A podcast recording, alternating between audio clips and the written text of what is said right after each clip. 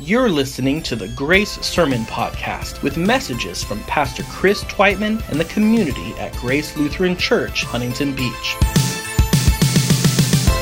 We're a family church that exists to engage life together and impact our neighborhoods as disciples of Jesus. If you'd like more information about our church, please visit us online at gracehb.org.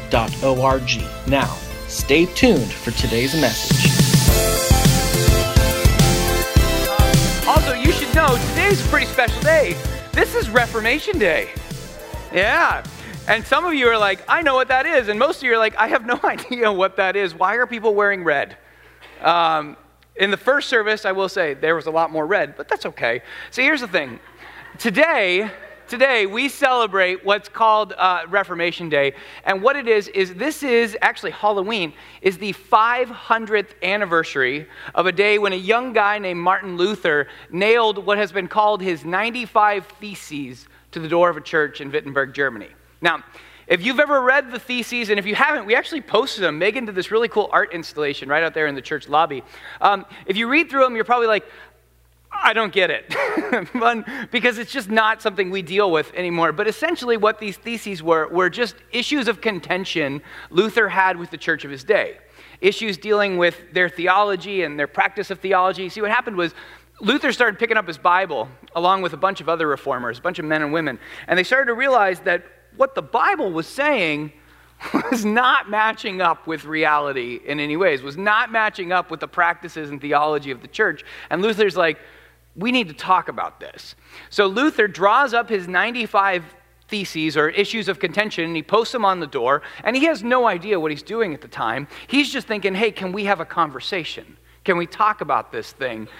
But what he didn't realize is he was actually tapping into this much broader movement of God in the history of his people, a movement that was going to radically transform the church and the world along with it. And so, as you can imagine, as Lutherans, people who go to a Lutheran church who try to follow in Luther's footsteps, this day is kind of a big deal to us. And we tend to geek out about the whole thing, okay? Here's the thing if you didn't know this about Lutherans, I'm to tell you a little secret.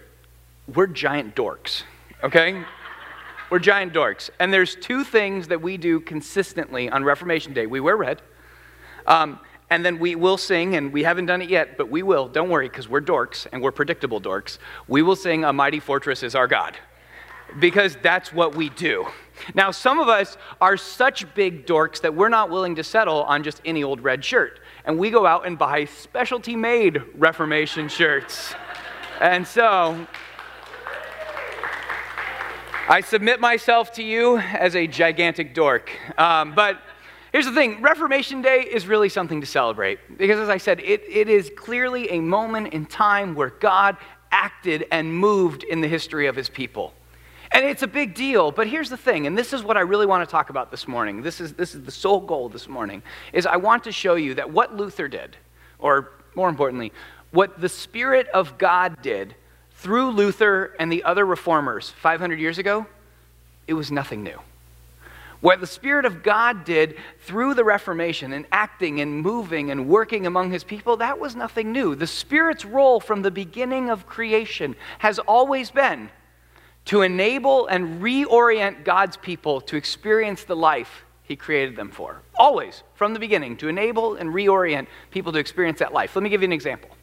In the beginning, God creates us and gives us life. And He says, This is the incredible life I intend for you to live. And humanity goes, That's nice. We're going to live this way.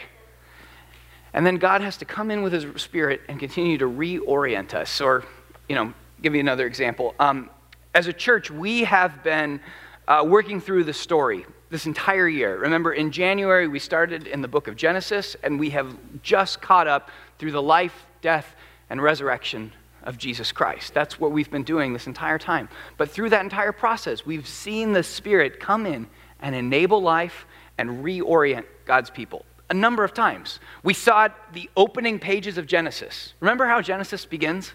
right? In the beginning, God created the heavens and the earth, and the earth was formless and void and empty. It was this picture of a chaotic nightmare, if you will. But then you have the Spirit of God hovering over it. And the image you get is the Spirit of God is just waiting for God to say, let there be, so the Spirit can let there be. The Spirit is longing to just bring life into the world because that's the Spirit's role. And then if you flip over to Genesis chapter 2, Genesis chapter 2, God forms humanity out of the dust of the earth, or another way of thinking, out of the raw elements of creation. But what gives humanity life? It's not a lightning bolt. It's not a, I don't know how you would do it. I'd probably do it with a lightning bolt. That's pretty cool. Like, um, God breathes his spirit into humanity. And it's God's spirit that enables humanity to live. And so, over and over again, we see God's Spirit enable us to live. And here's the thing when God's Spirit enables us to live, it's not just any life, it's this life that God intended us to live. This life that goes in this way a life of purpose, a life of meaning, a life of satisfaction, a life of joy, a life of contentment, a good life. That's what God created you for. God didn't create you for mediocrity. God created you to experience this incredible thing, but the problem with humanity is God gives us this incredible gift and we go, thanks, but I'm going to go this way. We're, I'm going to take a different route. Look, sin is really just a very fancy word for us saying, God, I want to go my own way. See, God creates us to live this way. This is, this is the way God intends. And we go, that's nice, I'm going to do my thing here. That's sin. Sin is outright rebellion to God, outright rebellion to the ways of God. It's me saying, God, I actually know better than you. I'm going to play God of my life. I'm going to determine right from wrong. I'm going to do that. And the problem with sin, and we saw this all throughout Scripture, is every time we sin, we leave nothing but brokenness and pain and chaos in our wake. Every time we sin, more importantly, we get further and further and further away from the life that God intended for us. And so the Spirit of God has to come in and reorient us. And we see this throughout the scriptures as well. Just think about this. God looks down at his people, sees us wandering away, hurting ourselves in pain. And so God, through the Spirit, gives the law. And the purpose of the law was good. The law wasn't given because God is seeking to manipulate us or, you know, he wants to see us do certain things because it makes him happy. No. God gave the law because he knew we needed the law. I mean, just think about some of these things. God says, I don't want you to kill each other. Okay? Um, stop stealing from each other. Yeah, that's another good one. Um, stop sleeping with each other's spouses. Not so good for your marriage. Stop worshiping false gods. And we talked about well how they would worship false gods in that culture was there was two ways. You would sacrifice your children, or you'd have to go sleep with a temple prostitute. Either way, not good for your marriage, and definitely not so good for your children. God's laws were good. They were intended to reorient people to experience this full, amazing, satisfying life that He offered us. But humanity didn't like the law and continued to rebel. And so God doesn't give up on humanity, but continues to send His Spirit to redirect, reorient humanity, but we just continue to resist. Soon enough, the Spirit speaks through the prophets, and it's revealed that humanity's real problem is that we've become so infected by sin that our hearts have become what the Bible describes as hearts of stone. In other words, even though the Spirit is coming to reorient and redirect us, our hearts are so hard that we can't respond. We're locked up and we're stuck in this broken chaos. We're not able to experience the life that God offers us.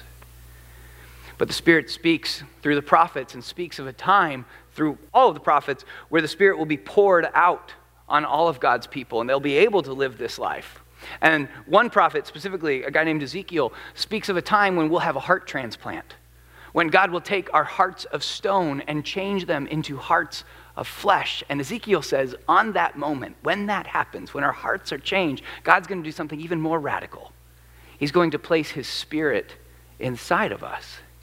No longer are we going to be stuck with some external laws or whatever it is, but God's Spirit will take up residence inside of us. And Ezekiel says the reason for that is so that the Spirit can, one, enable us to live the lives that He's allowing us to, but more importantly, to remind us of the commands of God, reorient us constantly back to the way we were intended to live. But then the Old Testament ended, and the Spirit never showed up. And humanity is stuck in this pitiful, broken place. I mean, we read it. You, you were with me. We were walking through the Old Testament and we get to the end and it's like, boom. And you're like, that's it? More importantly, my reflection at the end of it is you go, how stupid are human- is humanity? How stupid are we?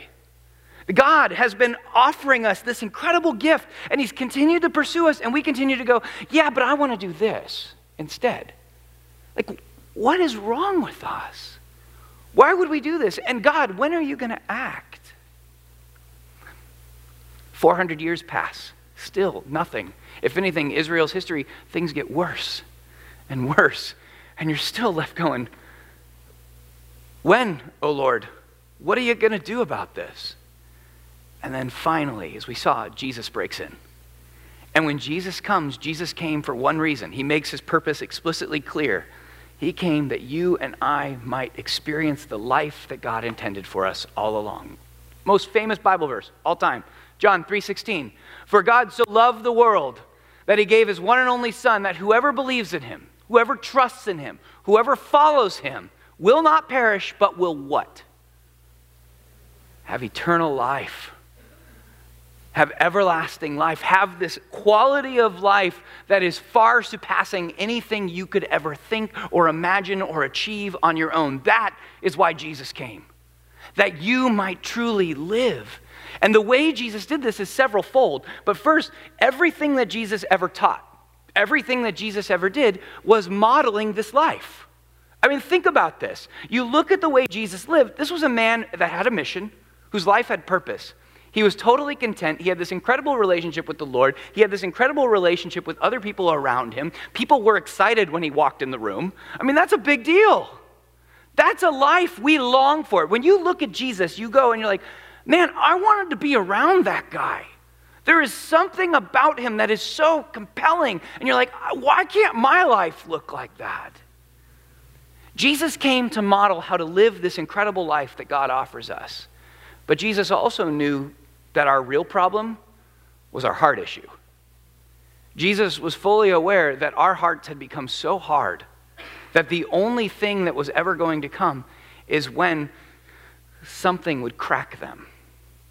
Now, Jesus also knew that the consequences of sin, this is a fancy way the Bible puts it, the consequences of sin is death.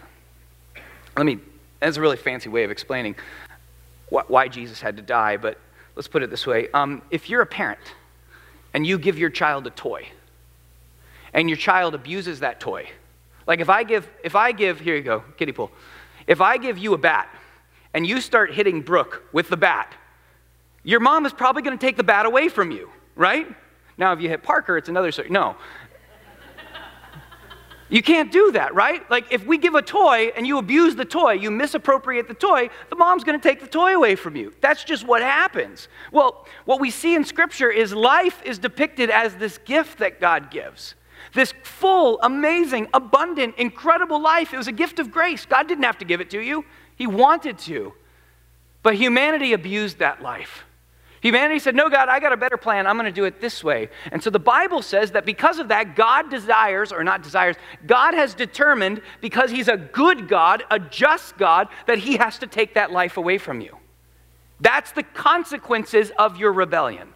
You disabuse God's life, He'll take it from you. Well, in the Old Testament, God set up this sacrifice system, and it was a temporary means of being able to kind of appease the system. And so, what was happening is you would transfer your sin, your guilt, your shame, your brokenness, your rebellion, all the brokenness of this life onto an animal. And you would take it before God, and it would be sacrificed, and it'd be done so in a horrific way. And the idea was you were supposed to realize how bad your sin was so that you didn't go back and do it again. It was a disgusting process. But it didn't work. Jesus knew this. And so, what Jesus came to do was he said, I need to do that. Because the animal was only temporary, it wasn't able to satisfy the wrath of God forever. It wasn't a stand in for humanity, it was a temporary little situation. But see, what Jesus did by coming and living this perfect life, Jesus never rebelled. Jesus lived the life that God intended for us. He was given the life, He used it appropriately, He never misappropriated it. Therefore, His was perfect. Jesus knew that if he gave his life in the place of us, that would be a once and for all transaction that would satisfy the wrath of God forever. And so he does. And so Jesus goes and goes to the grave intentionally, as he says, to be a ransom for the many. In going to the cross, we then, in believing in Jesus, transfer our sin, our brokenness, our shame to him, and it's done once and for all. But the power of the gospel isn't that Jesus died, it's that Jesus rose from the dead. See, if Jesus just died, he'd be taking care of our brokenness, and we go, well, that's great, but we're still stuck in our brokenness. Yeah, it's appeased for. Yeah, God's not like angry anymore about the whole thing, but we're stuck in our brokenness. But Jesus didn't stay dead. He rose from the grave. And in rising from the grave, Jesus again opens up an avenue to live a new life, chart a new course. And he models that you don't have to just be stuck in your brokenness, you can experience this life. It is through the act of Jesus dying and resurrecting that our hearts are broken, that we have this heart transplant that Ezekiel talked about all along. It's powerful. But Jesus himself said to his disciples, He said to his disciples, It doesn't matter that now I've made the means available to you. You are incapable of bringing change on your own, humanity. You can't do it. And so Jesus said, You've got to wait for the Spirit. You have to wait for the Spirit. And so Jesus, after he resurrects, he tells his disciples, he's with them for about 40 more days, and he says the entire time, Wait on the Spirit, wait on the Spirit. And when the Spirit comes, he's going to transform you. And this morning, church, I know you're like, When is he going to open that Bible in his hand? We're going to open it right now. I want to invite you to open up with me to Acts chapter 2, and we're going to see what happens when the Spirit comes upon God's people. And what I hope you see more than anything else is there is going to be a distinct break where these people are no going to live in their brokenness, but are now going to step into this new life that God intended for them all along. What we're going to read is called the Day of Pentecost. Pentecost is um, a holiday that came 50 days after the Passover, so 50 days after the death of Jesus. Jesus, after he was resurrected, spent 40 days with his disciples. Then he went up to the Father. 10 days have passed, and the disciples are all gathered together, and they're just waiting for the Spirit to come. And now the Spirit's going to show up. This is the birth of the church, or another way of putting it, this is the formation of the church. Acts chapter 2, verses 1 to 13. When the day of Pentecost came, they, meaning all of the disciples, were all together in one place. Suddenly, a sound like the blowing of a violent wind came from heaven and filled the whole house where they were sitting. They saw what seemed to be tongues of fire that separated and came to rest on each of them, and all of them were filled with the Holy Spirit. And they began to speak in other languages, other tongues, as the Spirit enabled them. So get this picture. Okay, so all the disciples, they're just gathered in a house together. And we don't know what they're doing. We like to over spiritualize it and say they were clearly praying, but let's be honest. When we get together, we don't constantly pray. They were just hanging out. Okay? Maybe they were eating. Maybe they were playing checkers. I, I don't know what they were doing. But they're hanging out. And then all of a sudden, this violent wind rushes into the room, and then accompanying it are these tongues of fire, flames, little flames that are somehow burning above their heads. And then these people just start declaring in different languages that they've never spoke before the glories of God. When this happens, this sound was apparently so loud that all of Jerusalem was like, What the heck was that? And they end up coming to this house and they surround it and they hear these believers inside speaking these glories of God in different languages and they're totally confused by it. Now, they were staying in Jerusalem. I'm looking at verse 5. God fearing Jews from every nation under heaven. When they heard this sound, a crowd came and gathered in bewilderment because each one heard their own language being spoken. Utterly amazed, they asked, Wait, aren't all these guys who are speaking, aren't they Galileans? How is it then that they're speaking our own native languages? Parthians, Medes, Elamites, residents of Mesopotamia, Judea, Cappadocia, Pontus, Asia, Phrygia, Pamphylia, Egypt, parts of Libya near Cyrene, visitors from Rome, both Jews and converts to Judaism, Cretans and Arabs. we hear them declaring the wonders of God in our own languages. Amazed and perplexed, they ask one another, What is going on? What does this mean? And still others, they just mocked him and were like, oh, they're just drunk. They're just drunk. What does this mean? Well, this is where it gets really exciting. Peter then comes out with the other apostles and he stands up and he goes, Hey, let me explain what's going on. Brothers and sisters, what you're experiencing right now, this is what God intended from the very beginning. This is what the prophets spoke of a day when God would pour out his spirit upon his people and enable us to experience this life he created us for from the very beginning. Receive it. And what triggered this event, he says, is the death of Jesus Christ. See, Jesus Christ, Peter says, was a man attested to us as something special. Jesus was a man who was not like anybody else. He was clearly different, and we saw it in his miracles. We saw it in his teaching. We saw it in the authority he had. We saw it. But we killed him. You killed him, Peter says. You, with the help of other wicked men, you killed him. But the grave couldn't hold him. I love this. The grave couldn't keep its grip on him and he broke free of the grave. And in breaking free of the grave, Jesus then elevated to the right hand of the Father. And in doing so and being risen from the dead, one thing is made abundantly clear this man who you killed was our Lord and King. And more than that, he was the long awaited Messiah, the one God talked about from the beginning, and you killed him. Look at verse 37 at this. At this, when the people heard this, they were cut to the heart. And Peter and the other and said to the Peter and the other apostles, What do we got to do? We get it. We screwed up. What do we do? Peter responds, Repent and be baptized, every one of you, in the name of Jesus Christ for the forgiveness of your sins and then you will receive the gift of the Holy Spirit. What do we got to do? Repent and be baptized, then receive the Spirit. You want to know what Christianity is all about? I mean, the very simplest understanding of Christianity. Somebody asks you, what does it mean to be a Christian? How do you become a Christian? Whatever it is, here it is. Repent, be baptized, receive the Spirit. It's not complicated. Peter says nothing about your church attendance. Nothing about how much you're supposed to read the Bible, nothing about how much you're supposed to tithe. Peter doesn't say anything about that. He doesn't say you need to go and help people. All of that will flow from what Peter says. That's a natural flow of those things. But what does it mean to be a Christian? Repent, be baptized, receive the Spirit. So, what does that mean? What does it mean to repent? Repentance is another fancy biblical word. All it means is admit you've been going the wrong way. If God from the beginning gave us this incredible life to live, and we have been going over here, repentance simply means confessing that you don't have your life together, that you have been living in rebellion, that you have not been living the life that God intended for you. That's it. Admit you've been playing God of your entire life and you need help. Another way of looking at this is look, church, I don't think I have to really tell any of you this. Because I imagine the fact that all of you in this room admit, you know what, my life isn't perfect. I don't know how to live on my own. That's kind of why most people go to church. That's the basis of repentance, is just this posture of saying, I don't have it all figured out. That's repentance. And then, second, be baptized. To be baptized is another fancy word of just saying, put your faith in Jesus Christ. Trust Him. Commit to follow Him. So here's what happens in baptism. Okay? In baptism, what happens is this.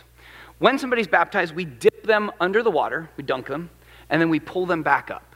Going under the water is symbolic of death, coming back out of the water is symbolic of life. When you are baptized into someone's name, what you're doing is saying, in going under the water, I am proclaiming that just as Jesus died and was put into the tomb, put into the ground, so too am I associating with him. I am saying that I am transferring all of my brokenness, all of this corrupt ways that I've been living, I'm putting that on him. And I'm professing it, it was killed with him. It's done. But when you come out of the water, just as Jesus came out of the empty tomb, we begin to declare that we weren't stuck in our sin, but that we have now been entered into this new life that God offers us. It's not a life that we achieve by our own power because you can't pull yourself up out of the water. Somebody else has to pull you out of the water. But by the power of the Holy Spirit inside of us, because of what Jesus has done, I am able to experience this new abundant life. That's what baptism is all about. And so when he says, repent, just admit you need help. Second, turn to Jesus for that help. And third, when you do so, the Spirit of God will come and enable you and reorient you so that you can fully experience the life that God intended for you. That's Christianity in a nutshell, folks. It's really not complex. It's easy. The powerful thing about this is this is we see that after this point, 3,000 people come to faith in Jesus Christ. 3,000. And then we're given a glimpse at what the early church looks like. What were their practices? You know, we've made church so complex, but look at what the early church did. Look at Acts 2:42. Look at verse 42. This is what the early church did. Every day they got together. They listened to the apostles' teaching. They had fellowship. They broke bread. They prayed. That's it. Nothing complex, nothing over the top, no fancy theological structures that you had to believe and endorse and programs you had to go through. No. Listen to the apostles' teaching. What does that mean? Well, what do the apostles teach about? Jesus. they were eyewitnesses of what Jesus said and Jesus did, and that's what they talked about. And so, what the church would do is they would come together and they would go, Hey, remember there was this time where Jesus healed this leper? And they would chew on it and they go, Well, what does that tell us about how Jesus engages the poor, how Jesus engages the broken? What would it look like for us to do that? That's all they did. They just looked to the life of Jesus, they listened to his teachings, and they said, Well, what does that look like in my life? And then they fellowshipped. Fellowship, another fancy word. This passage is full of fancy words, but it's just a word that just means they shared life together. They shared life. And they shared everything in life. They shared the good stuff, the bad stuff, the joys, the frustrations, the accomplishments, the failures. Look, this was pure community. This is what every single one of you longs for. I know this. None of us likes to just be completely isolated on our own. We want people in our lives who know us and love us and share life with us and celebrate with us. That's what the church did. And more than that, this sharing extended beyond just emotional sharing. It says that they shared materially with everybody. There wasn't a person among them in need, everybody had something. Everybody was taken care of. There was food and shelter to go around. They were taken care of. It's simple. And then, and then here you go. They broke bread together. What does that mean? They ate food because let's be honest, if you're going to experience this cool, abundant, amazing life that God offers you, probably food's going to be involved right? Nobody wants to experience a life where you're just having, I don't know, stale food. You want good food. You want food. And that's what they did. But there's also probably an element in this of when they broke bread, they were celebrating the Lord's Supper together. They would have been reminded of this meal. And in reminding of this meal, they would have been reminded of the brokenness that they were once in, but what Jesus had come and done and allowed them to experience this new life. They would have broke bread together. And then here you go, they prayed. That was it. They prayed for one another. That was church. It was simple, it was beautiful, it was powerful. It wasn't about having right doctrine, it wasn't even about perfect practice at the moment. It was just admitting you don't have your life together and saying, the only person that seems to have it is Jesus, and I'm going to try and follow him. That was it, folks. And the really cool thing is, as we continue to follow the book of Acts, these people that were just looking at Jesus and chewing on him and meeting together, they begin to look and live and love like Jesus. They begin to do the things that Jesus did. They begin to experience the life that he experienced. I mean, you see this, there's this sense of contentment that exists in them, this sense of satisfaction, this sense of purpose. They go out and they're engaging the world and they're becoming infectious. They love the poor, they love the needy, they love the broken, they confront evil when it is, and society begins to transform all around them. And this isn't localized because this little tiny group of people ends up spreading all over the known world, all up into Western Asia, or excuse me, Western Europe, Eastern Asia, South Africa, literally all over the place. It spreads everywhere. And people are coming to know this Jesus and experiencing this life that he offers them. It's a beautiful picture. Next week, we're going to talk about the theology of the early church. And I'll tell you, it was really quite simple, it wasn't complex. I mean, the reformers kind of solidified it in a way, and they said it was grace alone, faith alone, word alone, Christ alone, for the glory of God alone. That was it. We'll, we'll unpack all that next week. But for what you need to understand is it was really simple. And it was powerful. So the question is how did a church that started out so simple, focused on very basic things like admitting we had a problem and recognizing Jesus was the only answer to that problem, how did it become so complex? How did it, by the time of Luther and the other reformers, become this convoluted, messed up system of structures and weird theology? How did we get to that point?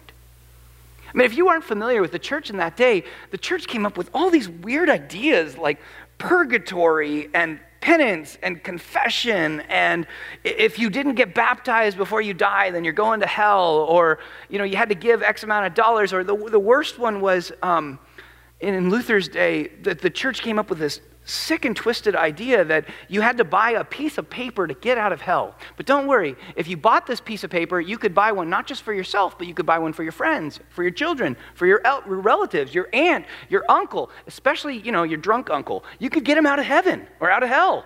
Just 100 bucks here, no big deal. Just a coin in the coffer. We could save a soul. And you look at this and you go, wait, hold on.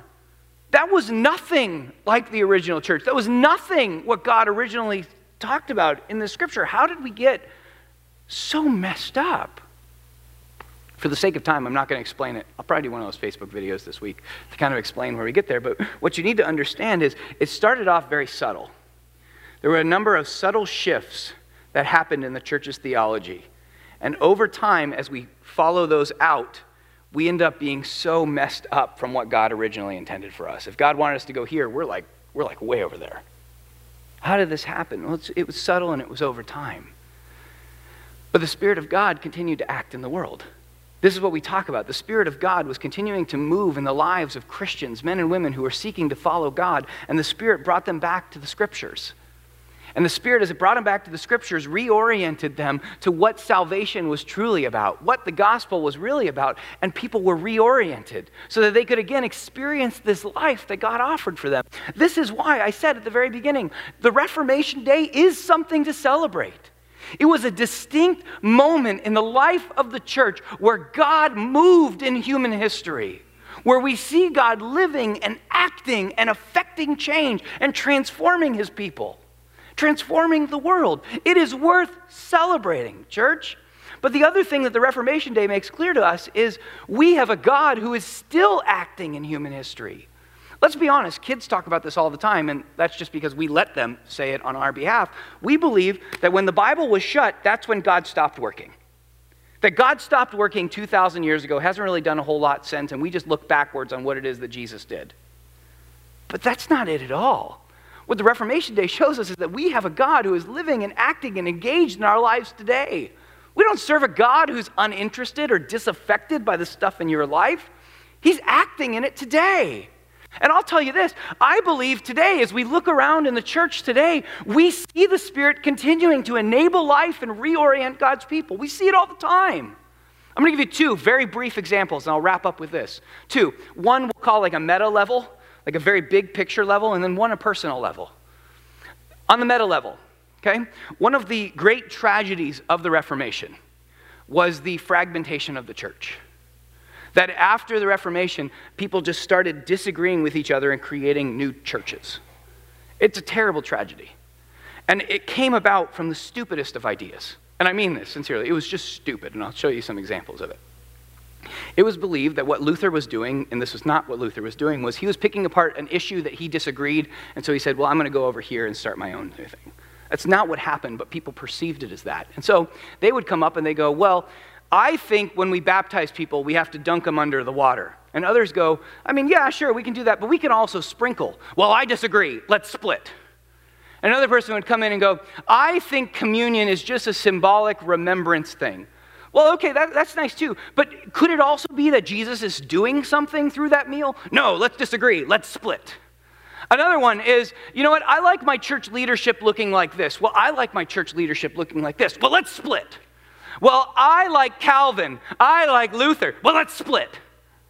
I like my version of the Bible. Well, that's nice, but other versions are okay. No, King James only. You got to have King James, and then we split. Uh, this is, it's ridiculous. And soon enough, I'm not kidding, go look it up on Wikipedia, because I had to, and there was too many to count. thousands of stupid denominations that exist out there that all existed because we couldn't agree on things. And look, we can poke fun at all the other churches. Do you know how many Lutheran denominations there are? It is the dumbest thing. The dumbest thing. You want to know the, the great irony of this entire thing is this. Go look at John 17. John 17. It is Jesus' last prayer before he goes to the cross. It's probably what he prayed in the garden. And he prays for his disciples. And then he prays for all of the people who will follow the disciples. He prays for the entire church. You want to know the one thing Jesus prayed about? The one thing he prayed before he went to the cross. Father, I pray that they would be one, that they would be united.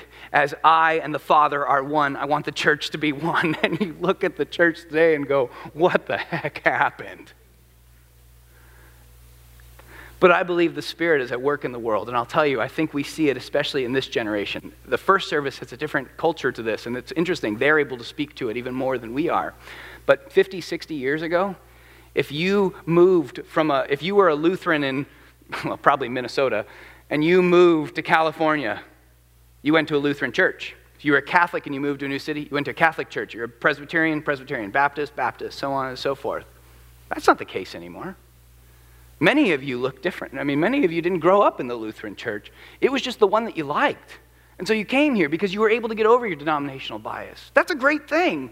More importantly, back in the day, you couldn't marry. If you were a Lutheran, you had to marry a Lutheran. If you were a Catholic, you had to marry a Catholic, a Baptist, a Baptist, so on and so forth. And yet today, I mean, how many of you married somebody that didn't share your denomination? I mean, I think that's hilarious to me. I married a Baptist. I grew up like a Lutheran, and honestly, I'm more of the EV Free camp, if you want the truth. And yet I work at a Lutheran church, or this Lutheran church, you call the Presbyterian as your senior pastor. Like, guys, those denominational boundaries that used to divide us, we're finally saying those were not worth fighting over. They're not worth fighting over. And we're seeing the Spirit reorient the church back to what God originally intended for it. It's beautiful. Even the Catholics recently, I mean, I, Pope Francis recently even declared that Martin Luther was a witness to the gospel. The hostility that the Catholic Church has had towards the Protestant Church forever, even that's being broken down. This is powerful. God is on the move today, church. And here's another one personal example. There are many of you in this room, and I've heard your stories, and frankly, you need to tell your stories more often. But there are many of you in this room that can point to distinct moments in your life where you were living in this brokenness. You were living in a life that was not the fullness that God intended for you, and God came into your life and radically transformed you. You can point to that. That's a powerful example of the Spirit enabling you to live. More than that, though, even more than that.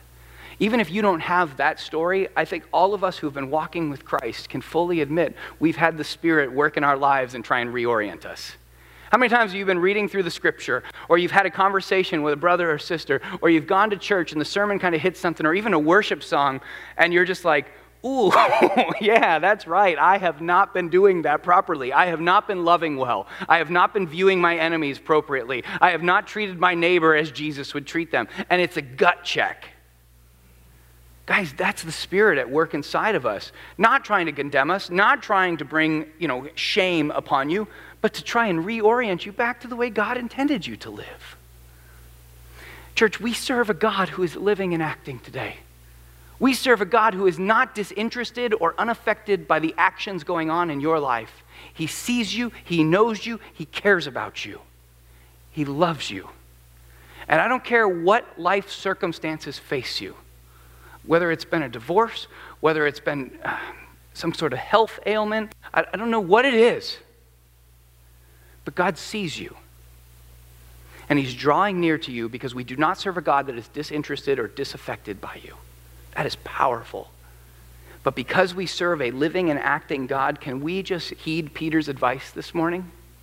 Let us, don't think what Peter said is a one time occurrence. No, no. This idea of repenting and continuing to trust in Jesus, that's what Christianity is all about. Yeah, we've kind of made it fancy with theological systems, but that's really the basis of faith. Admit, I don't really know how to be God of my life, and I need your help. And look to Jesus and say, How do I live? How do I do this? What is it all about? And allow the Spirit to come in and radically transform your life.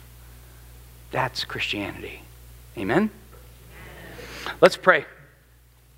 Our Father, as we look back on human history, as we look at the way your Spirit has engaged people from the beginning of time, we cannot help but declare that you are good and your faithfulness and love endures for all generations. You are a great God. And Lord, we have to, as we continue to be confronted with the scripture, and confess that we, like the rest of humanity, like to live in rebellion to you. We like to think we know best. We like to think we have it all planned out. But in truth, Lord, we have no idea what we're doing, and we long for your Spirit to come in and transform our lives. Lord, we're so grateful for your Son and the image that he came to bear and show us what it looks like to truly and fully experience that life. Father, I pray that you, through the power of your Spirit, would come and transform every person in this world, in this room, so that we can go and experience that life. And Lord, that we would go out of these doors to be your messengers, your your witnesses, as you described, to the transformative power of you at work in the world. Lord, have your way with us. In Jesus' name, amen.